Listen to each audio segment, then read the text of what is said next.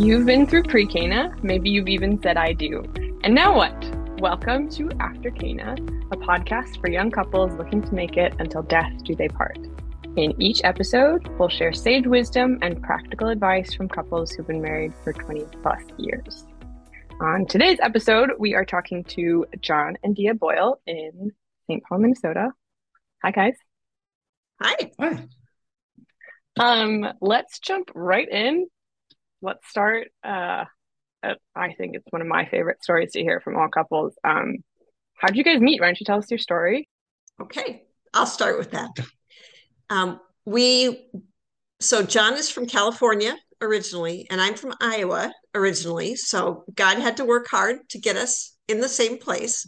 And we ended up in graduate school in Toronto, of all places. Um, he was a year ahead of me. And um, I heard he was a, we had mutual friends, but we were in very close programs. Um, so we would have meet, met each other eventually, probably. Mm-hmm. But I first heard of him when my friends told me that John Boyle was joining the church. He's a convert. And they invited me. They said, You should come to the Mass. And I said, I'm I don't know him. And they said, Well, you should come anyways. And they, I said, You can't crash someone's first communion. So I didn't so I didn't I didn't go, which I regret. But at the time I thought to myself, another Catholic bachelor. So I was I was I was definitely in the market. I wanted uh, I wanted to get married. I wanted a great Catholic marriage right from the beginning. So we did meet just through the program mm-hmm. eventually. And it took him a long time to ask me out. And when he did ask me out, I wasn't sure that he had asked me out, but I decided to assume that he had. And it all turned out really well. We went on a first date and we talked until two in the morning. And my roommate asked me the next day, How did it go? And I said, Well, if he feels about me the way I feel about him, we're going to get married. But I'm not sure that he feels about me the way I feel about him. So wow. I did. and I think the next night we went out to dinner. Mm-hmm. And um, so we're talking 80s. Yes. Um, and um, a lot of unclarity in the world in the 80s. Um, so we had to get the birth control children question on the table and taken care of. Uh, and once we were we realized we were both clear on that one. That was that. Yep. I, I, mean, I was smitten right away. I just had to screw up my courage to actually ask her out because you know nobody likes rejection. Um, naturally, naturally. so there it is. It's actually pretty straightforward, pretty simple. Mm-hmm. We just fell hopelessly in love. Yep. And that was wow. What was the timeline? Like how many months in between or years? Could have been years. How many what was like no. from first date to engagement to marriage? Like what was the timeline? Our first date was in March. And then he popped the question in January. So what, nine months later. Mm-hmm. And then we got married in June. So the whole wow. the whole thing, first date to wedding was about 15, 16 months, something like that. Yeah. Wow. Then actually I remember when we first started dating and I told my best friend, you know, this it's pretty serious. And she said, "Well, I I know, but you you know, you it can't get too serious. You have to, you know, you have to take your time." And I said, "Why?" and she said, "Oh, good point. You really don't, because I mean, because we were both in graduate school, we weren't right. eighteen or anything. So, um, so we didn't. I mean, I don't think it was so rushed. I don't think that's so fast, but it was. Um, Seems really slow now. it was efficient. Right, right. It's funny. I feel like when you find the right person and like you kind of realize like this is the one. It's really just kind of the question kind of becomes like why not? Like why aren't we engaged? Mm-hmm, why aren't exactly. we like moving forward? And i think when you're in other relationships that maybe not like are not meant to go the distance it always kind of like the lag. But i mean that's awesome when you find the right person and like you know. That's beautiful. That's awesome story. That's a great story. I love it. So did you stay in Toronto right after you guys got married? Mm, a little bit.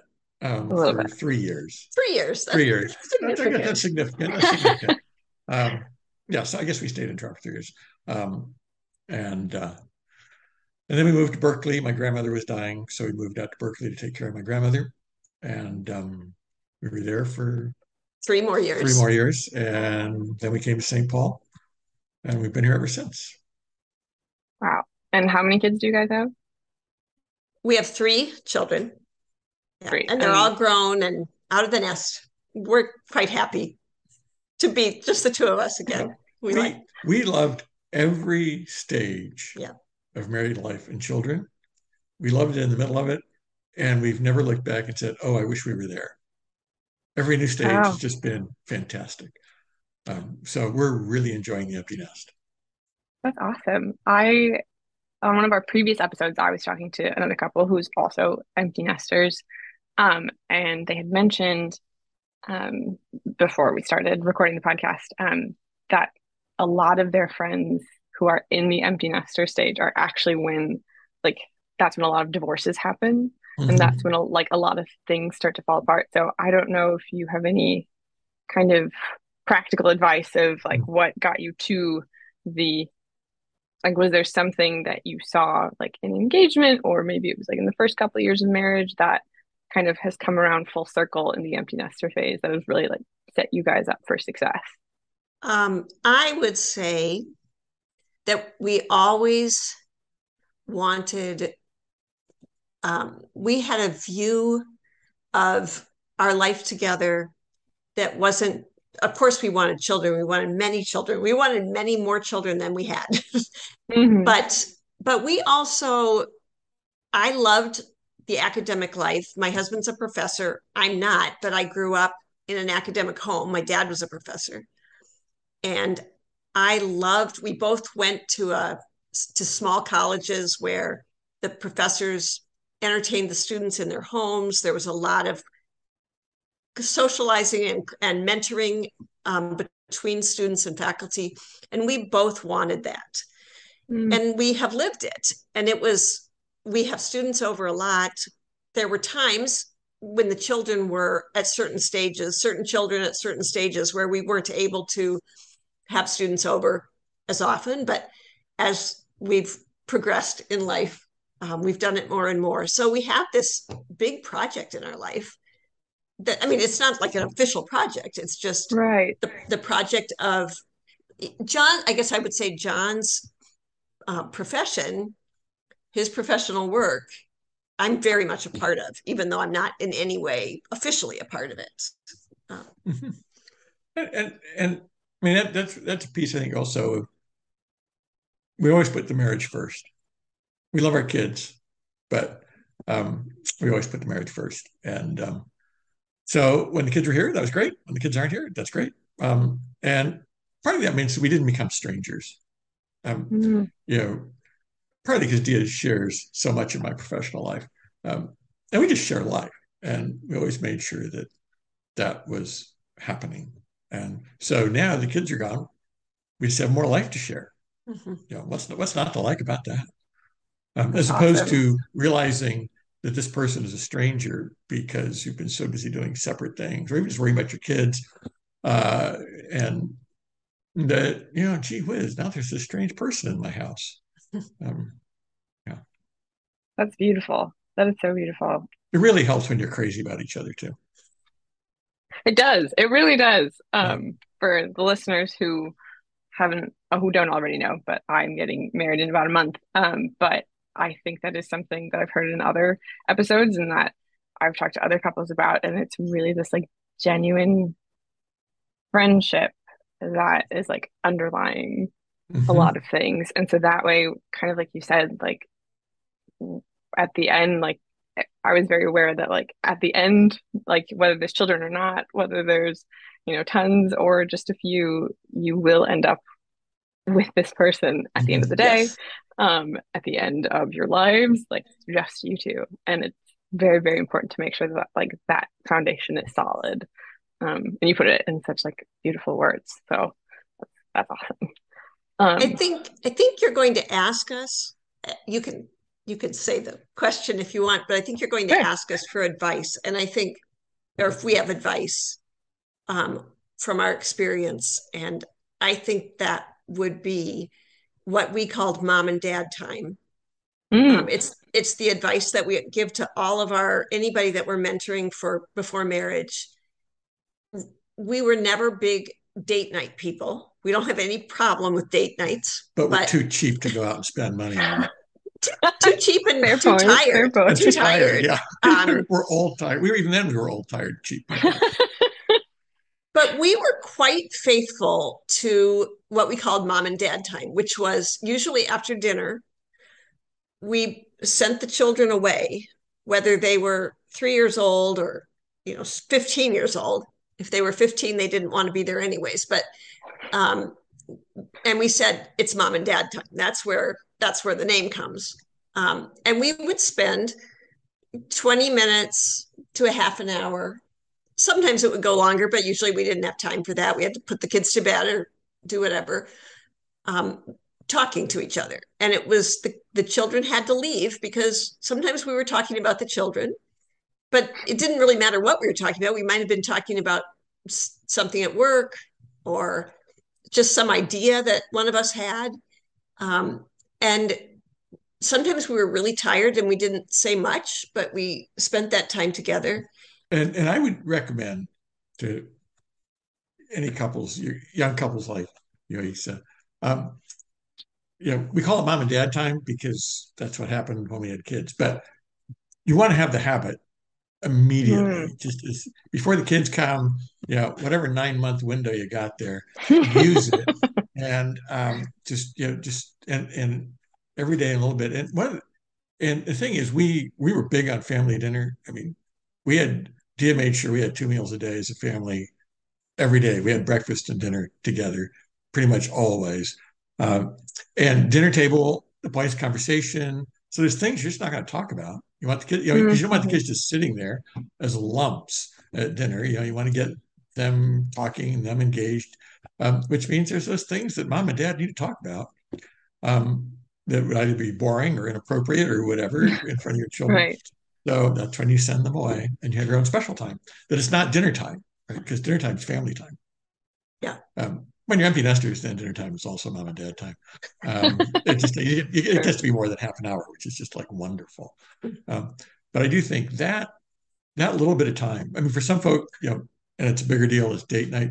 But for us, it was really important. It was every day and short, um, and allowed me to have Dia was at home she kept me abreast of what was going on with with the kids. We could talk it out. You know, there's something screwy here happening. You know, let's talk about it. And or I yeah. could just debrief from work. It was it's wonderful. So that that we don't have a whole lot of advice because bringing the two of us to get along so well that it's you know for the completely compatible we're very helpful. Um, but this is one this is one thing that does seem to have worked in our years of talking to folk that mom and dad time. That's awesome so when you say that you guys were compatible have have you always kind of seen eye to eye? Maybe that's a big question but um when you were like dating and then through engagement um was there a shift at any point where you're like oh wow like here we go or was it just kind of always like pretty steady? Yeah well we in one sense we've never really had an argument I mean, we're going we're we're wow. coming up on the 39th anniversary. Um, oh, wow. Uh, I don't I don't think we've ever yelled at each other. Um, oh, definitely not that. No, no, no, no pans flying or anything like that. um, um, you know, and it, and it doesn't it doesn't mean. But what's interesting about it doesn't mean we don't necessarily disagree. Um, we've certainly had our disagreements. Right. Um, I don't know.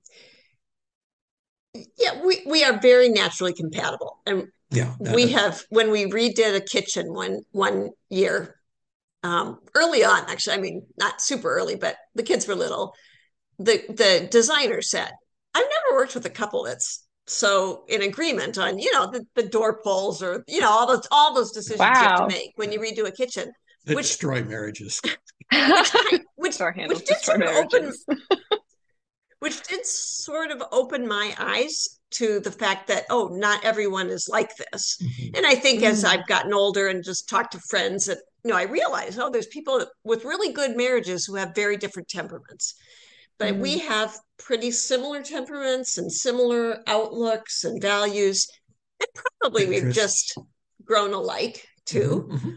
Um, but one one thing we did learn when we were um, redoing a second kitchen, we we were trying to decide on the cabinet pulls, and we didn't agree, and that was kind of unusual. Was a shocker. Yeah, I you know I I had my is possible. I had I had my top three, and he had his top three, and they uh, neither one was acceptable to the other, and so we realized, okay, if we don't agree, then there's probably that these aren't the right choices.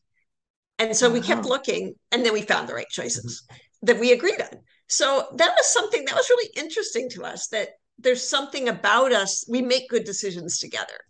And and sometimes it's just the patience of saying we're not ready to make that decision. Yeah. Um, not in, not in a kind of stall tactic, tactic, but just we need time. We tend to talk things out a lot too, um, and that's what I think. Again, it's it, it's not a moral virtue. It's just our personalities. We're we we're the kind of people who just talk things out. Yeah. Um, so if we're trying to sort something out and it's not we're not quite seeing eye to eye, we know if we keep at it, we'll get it figured out. Um, eventually, we'll find the right knobs um, or whatever the issue is. Um, um and uh, somehow, because I don't know why we it, it, works. So that's why we're really bad at conflict resolution and you know, what to do when you're fighting and disagreeing. Although I think we are also we've chosen certain certain decisions, certain mm-hmm. areas. We've said that's for you to you. That's your domain. That's your domain. Um, it's not that we're wildly um, opposed to what the other person's doing, but just realize sometimes it's with the kids. Um, you know, at a certain stage, it's better for me to deal with that child than for you to deal with that child, or vice versa. And, and it's happened for you know different children, different times for different parents.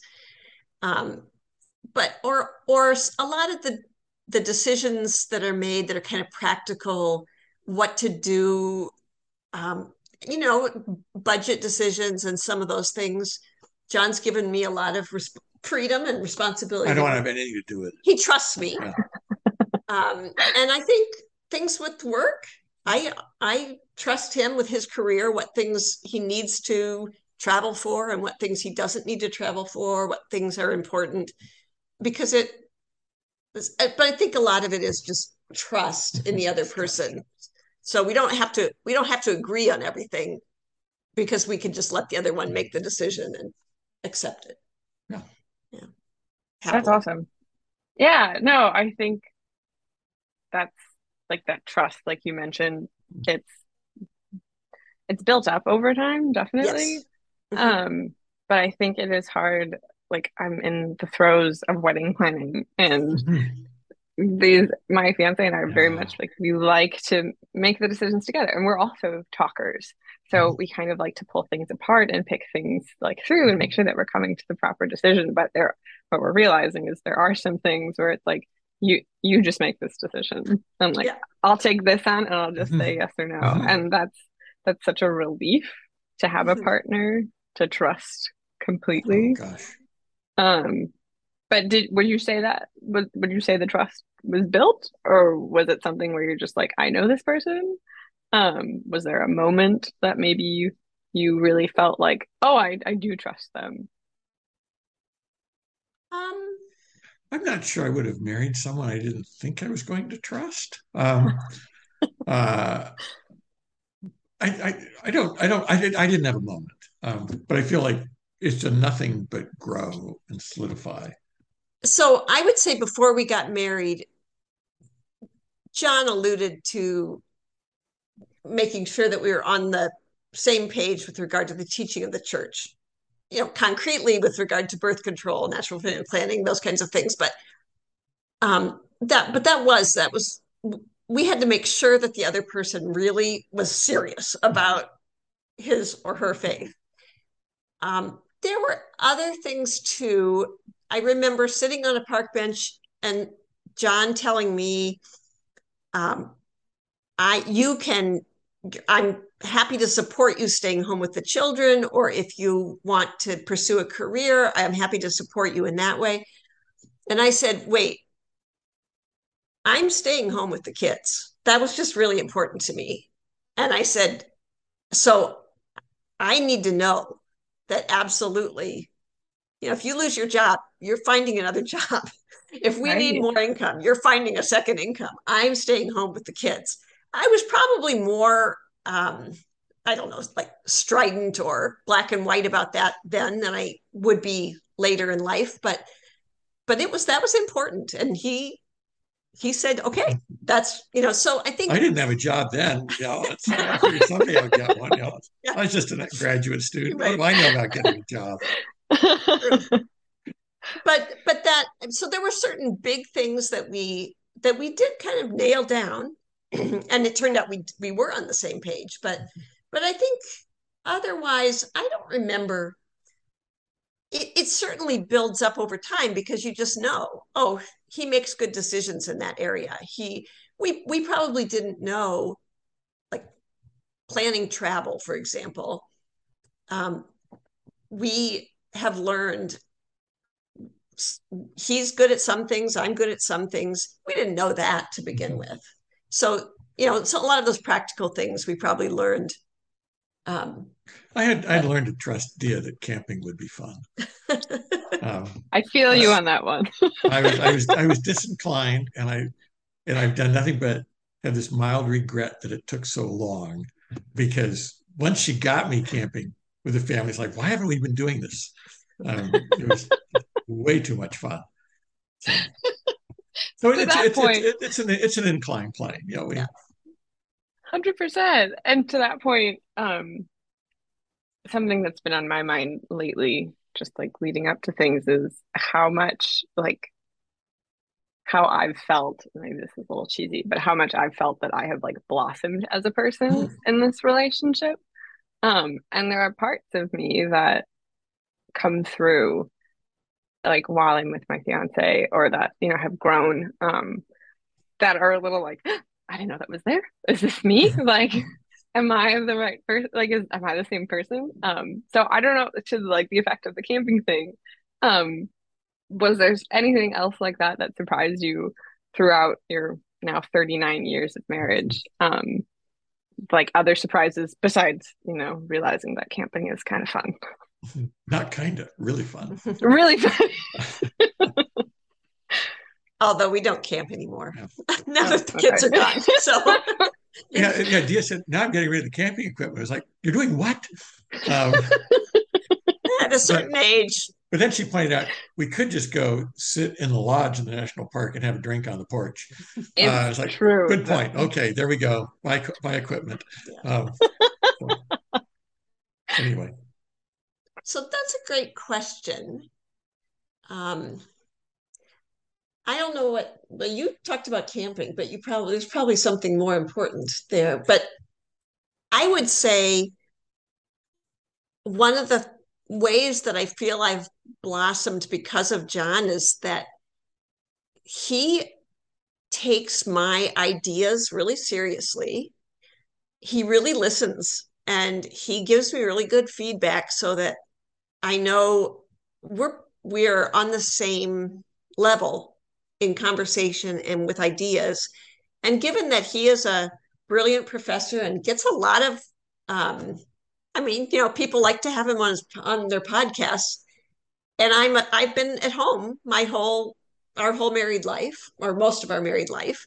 Um, that's been that wasn't a given. I, I mean, I knew he appreciated my my mind, but I think over the years that that trust or that feeling appreciated for my ideas that's that has helped me a lot to be to be confident.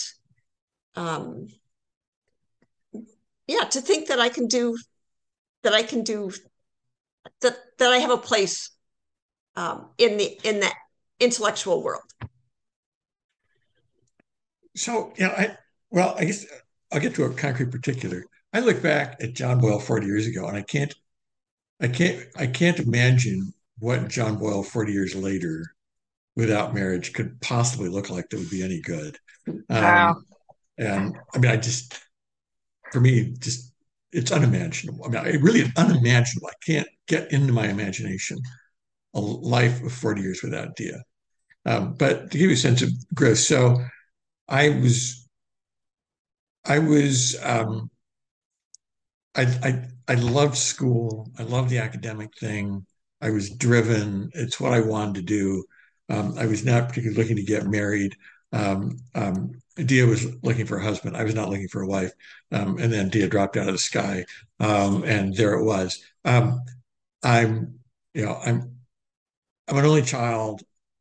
I think I had held a baby once before I got married.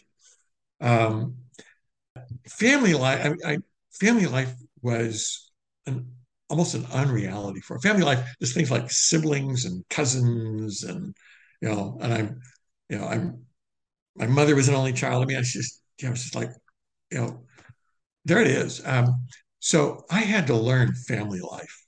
Um, I mean, not marriage. I mean, marriage. I learned that, yeah, but it's really the family life thing. Um, it turns out, you know, it's really fun, um, but it was pretty terrifying. And I think, you know, Dia always wanted family, wanted family, wanted children.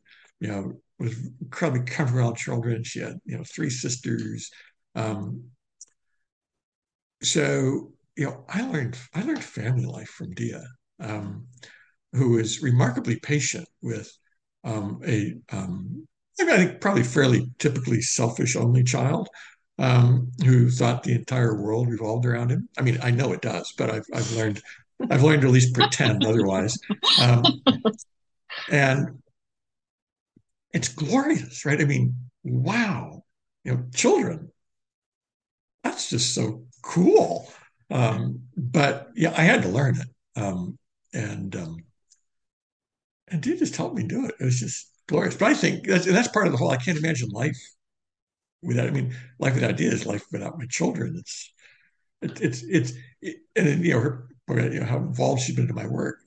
The work I do wouldn't be the work I do. I mean, I can't even, even the professional thing, I can't imagine what that professional life would have been if I wasn't married to Dia. So it's just, you know, how it make me better? Every way. That's such a cool thing about cool. It feels like such an insignificant, like un- insufficient word. Um, about marriage and thanks.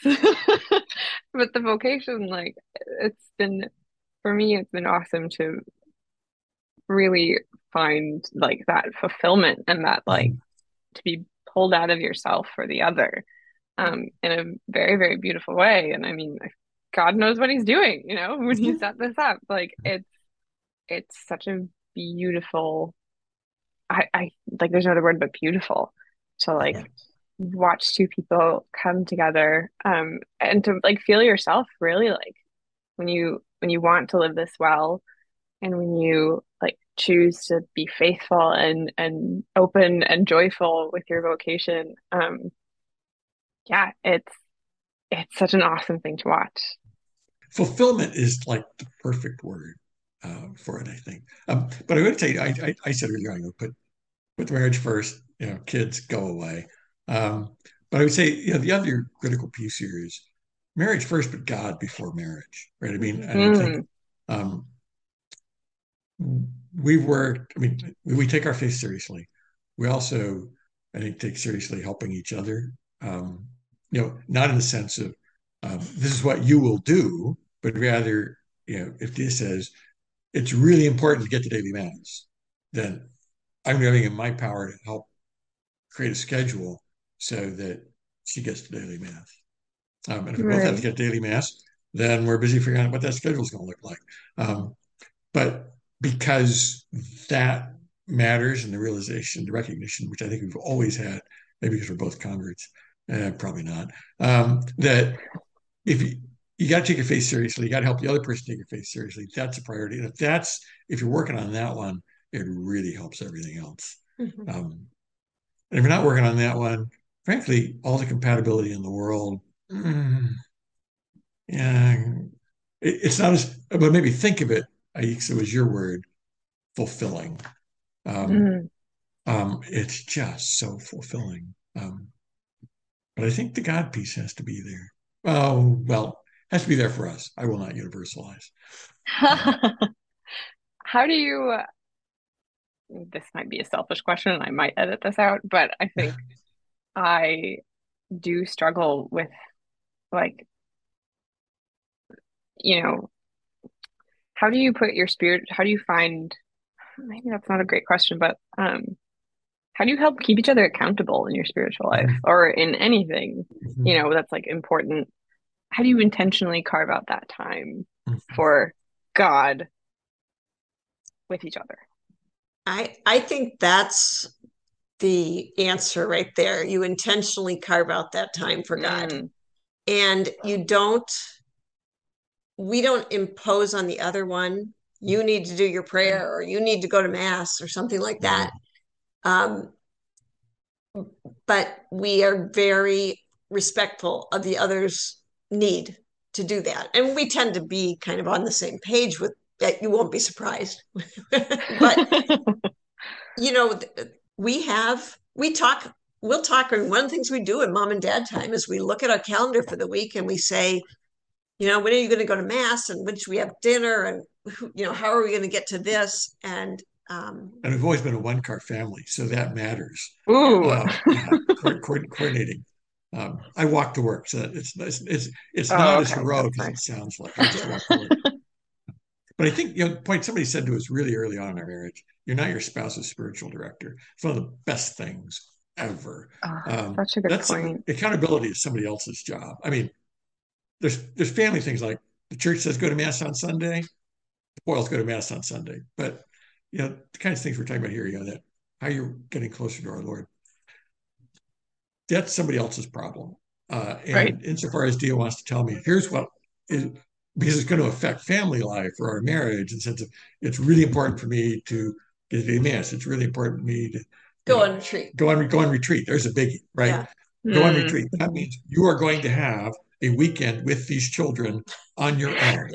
and, and, you know, okay, that's a good one. Because like, you know, as a, as a dad, you know, who's never held a child, um, uh, you know, before marriage, you think I've got to do this, and the answer is yes. Step up to the plate um, mm. because it's really important to Dia. It's not that I'm telling Dia you must go on retreat. Um, she's saying I want to go on retreat, and my response has to be I'm going to do everything in my power to make it happen uh, whatever that's going to take. Um, so I think it's that, and, and that becomes you know intentionality and planning. I think what, the mistake a lot of folk make, even apart from marriage, is they think things like getting daily mass would be great, and so they get to the end of the day and think, oh, that didn't quite work. Um, as opposed to thinking, well, here's my calendar. Where's the mass going to go in it at the beginning? And then eventually it just becomes habitual when you live in St. Paul, it's a lot easier because there's just so many masses at so many different ah, times oh, so nice. by. Um, and that does make life. It allows you to be a little sloppy. On the other hand, if we were in a place where there's, a, if we were in Berkeley, which we were, where you know, at least in, in Berkeley, you know, masses were all at the same time. Oh, like, who, you know, couldn't these parishes talk to each other? Then you had to, and you're, and, and you're taking care of a senile old woman that can't be left alone, um, then you got to start planning, and and otherwise it never happens. Um, but I think that fact you care about what the other wants in the spiritual. Mm. Um, and and reality is, yes, the plumbing is going to burst, and you're not going to get to mass because you got to wait for the right. plumber, and somebody's got to wait for the plumber, and somebody's projectile vomiting. I mean, yeah, I mean that's just life. Um, it's what happens. Um, and sometimes you just don't you don't recover the plans for that day great that's life yeah yeah that's that's actually been a huge adjustment for me definitely like i feel like in college i mean it's been a while since i've been in college but like i had this like robust spiritual life where it was mm-hmm. like daily mass hour of prayer like evenings of recollection and like spiritual formation like all these things and now i'm 30 and i'm like if I get to daily mass, it's a good day. yeah, right. You know, um, everyone, I've, everyone has that experience. I talked to so many young women. It's like in college, I was perfect. Yeah. like, well, that's because in college you were just you, and right. it it gets harder. But I think marriage makes that easier. From going from you got the college and you got the post college single state, and mm. then you got marriage. And I think oftentimes marriage because it requires that structure around another person from the minute you get up to the minute you go to bed. It actually helps you recover some of those things you had in college. Um, That's probably true. Yeah. Well, at least I think it's true for some guys. I think it's true. Yeah, maybe maybe just makes women's lives more even more miserable. But for guys, I think it it's actually helpful because you've got to just think in a more orderly way about your life, and it's not all about me. It's true. That's very true. And then kids come along, and you're like, "Well, this is all I have for you today, Lord. Five yep. minutes." Um, was there anything that surprised you about marriage going into it? In it, what was the biggest surprise being married? So I had an assumption about what we were going to suffer in our marriage. And I thought it would be two things. So we were graduate students when we got married. I and John was a Orthodox theology um, student. I thought, and this was the 80s, so I thought we would go from job to job. He wouldn't get tenure. It would take a long time. We would be poor as church mice. And I thought we would have 13 children and there would be, I wanted that, but I thought that's the kind of suffering I'm going to have. And I was, I accept, I was willing, I was happy to embrace that. And it turned out completely different. Um, he didn't have to go from job to job. We had one job and then this job, and we've been here for 35 years or something. It's been a great job. It's a wonderful place to raise kids. And we didn't have 13 children, we had three. And the suffering that that was in our marriage was that that lack of fertility um, and i mean other things as well but so the what I thought I was going to suffer and what I thought I was embracing turned out to be completely different. That's the surprise for me. And I don't think it's not like I look back and think, oh, I wish I'd had that other suffering. I don't, I, I'm really glad I didn't have to go from job to job to job and move every three years. I I wouldn't have minded having more children, but boy, maybe three children is what I mean, clearly it's what God thought I was suited for and I can sort or maybe of, I was suited for it. um, but at any rate, that that's the surprise for me. Do you have a surprise? Uh, I, I can't follow that. yeah, just... okay. That that's beautiful. That's that's really beautiful because that that is something that I think a lot of people go in thinking I know exactly what you're going to ask of me, Lord. I am right. ready. Mm-hmm. I'm ready to suffer and I'm going to suffer well. And it's going to be so awesome. And then I feel like, and this is just reflecting on, you know, my own experiences, but the suffering comes almost like you think it you think the cross is going to be this huge thing that just like mm-hmm. smacks mm-hmm. you across the face and like you know you you will be like crucified in your own way but i think the cross is actually something that's very soft and gentle at times mm-hmm. and yet it, it's pure like the suffering is purifying but I, I think that is one of the biggest fears of marriage is like you realizing that you don't know what's going to happen.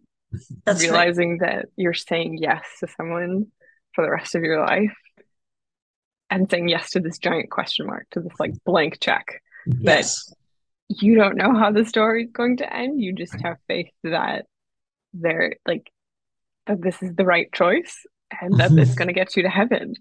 And that's that's beautiful. Um being ready to suffer but also like being accepting of what actually happened and and recognizing the beauty in that i think that is something that it it's going to be hard. I know that. I'm ready for that. It's going to be great. Yeah. right. And those go together actually. I mean it is um you know i think what we what we what we what we've been through.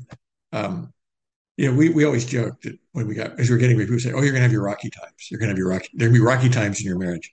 And our joke is we're waiting for the rocky times. You know, it's like they're we know they're coming because we were we were told they'll come. uh, and and for us, it was never the rocky times weren't was were never things that were between us in the sense of oh the disagreements, the arguments. It was this, there were rocky times in the sense that there was suffering in the marriage, but it, mm. we suffered together, um, and it brought us together, and that was just beautiful, right? I mean, this is the weird things Catholics say, right? Oh, our suffering was so beautiful, um, and and you know, and it's not. I mean, it's just because it just deepened our love. It, and everything was better. I think some people in marriage have dramatic suffering that everyone can see mm. and everyone can admire and everyone can, you know, be horrified by. But there's a lot of suffering that isn't dramatic at all. And that's, I think, what you don't know that you're going to have. Mm. But it's fine. That's what the grace of the sacrament of matrimony is for, is all that undramatic hidden suffering that is still suffering um, and but you have the grace and you have each other and it's and it's good for the it's mm-hmm. good for us good for the marriage. Much yeah. as we're happy when it's over at any given moment. I'm sure but that's that is true. I think a lot of people equate like holiness and the ability like you know you're holy when you're given this like grand suffering and mm-hmm. and you know something that you can that stories will be told of but i think right. for and and some couples are given that some families and yeah. people like they are given that but there is majority of us will just have small quiet crosses mm-hmm. and like that is what will get us to heaven yeah. is this it, like it, it's stepping on lego in bare feet that's that, that's the cross that most of us end up bearing on a regular basis, um, and it's not very dramatic, and it's really hard to write it up and it calls for canonization. Uh, but the fact is, what great training in life, you know. I mean, if nothing else, learn to wear slippers. Um, so. Oh, that's so true. That's so true. If you guys had one piece of advice for newly married or you know couples that are about to get married what would your advice be? I'm going to circle back to what we said before mom and dad time. And I would say um, to the women, respect your husband, um, show him how much you value what he does, how proud you are of him. I think that's something that isn't always intuitive to women because we don't need it as much as they need it. But um, like really value what they do and let them know that. That's awesome. There you go. Because we're weak. just you just have to be loved a little differently. That's yeah. all. Mm-hmm. um, awesome. And I was also hoping to wrap this up if you guys could lead us in the prayer to Mary, Mother of Fairest Love, who is the patron of this uh, podcast. Mary, Mother, Mother of, of fairest love, you are the Mother of Jesus and, and our Mother. Intercede, Intercede for us with your Son, as you did at the wedding at Cana. Pray for us, fairest Mother, to strengthen and bless our families.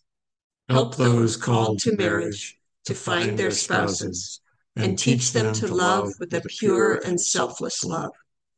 Accompany parents in the upbringing and education of their children with unconditional love.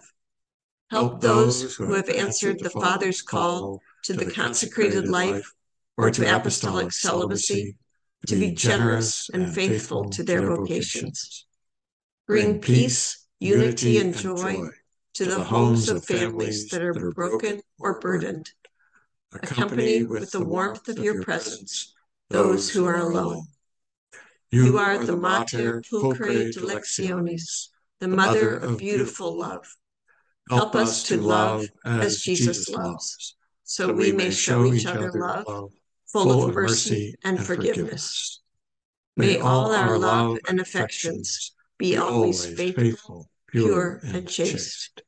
Dear Mother, be our refuge in our material and spiritual needs, and intercede especially for those who are seeking a spouse and have not yet found one. May we grow in love and come to know true peace and joy now and in the life to come in heaven. Amen. Amen. Amen. Thank you guys. Thank you guys so much. Oh, you're um, welcome. Thanks for joining us for this episode of After Cana. If you enjoyed listening, share it with a friend, subscribe, and leave a review. Or just visit us at fairestloveshrine.org.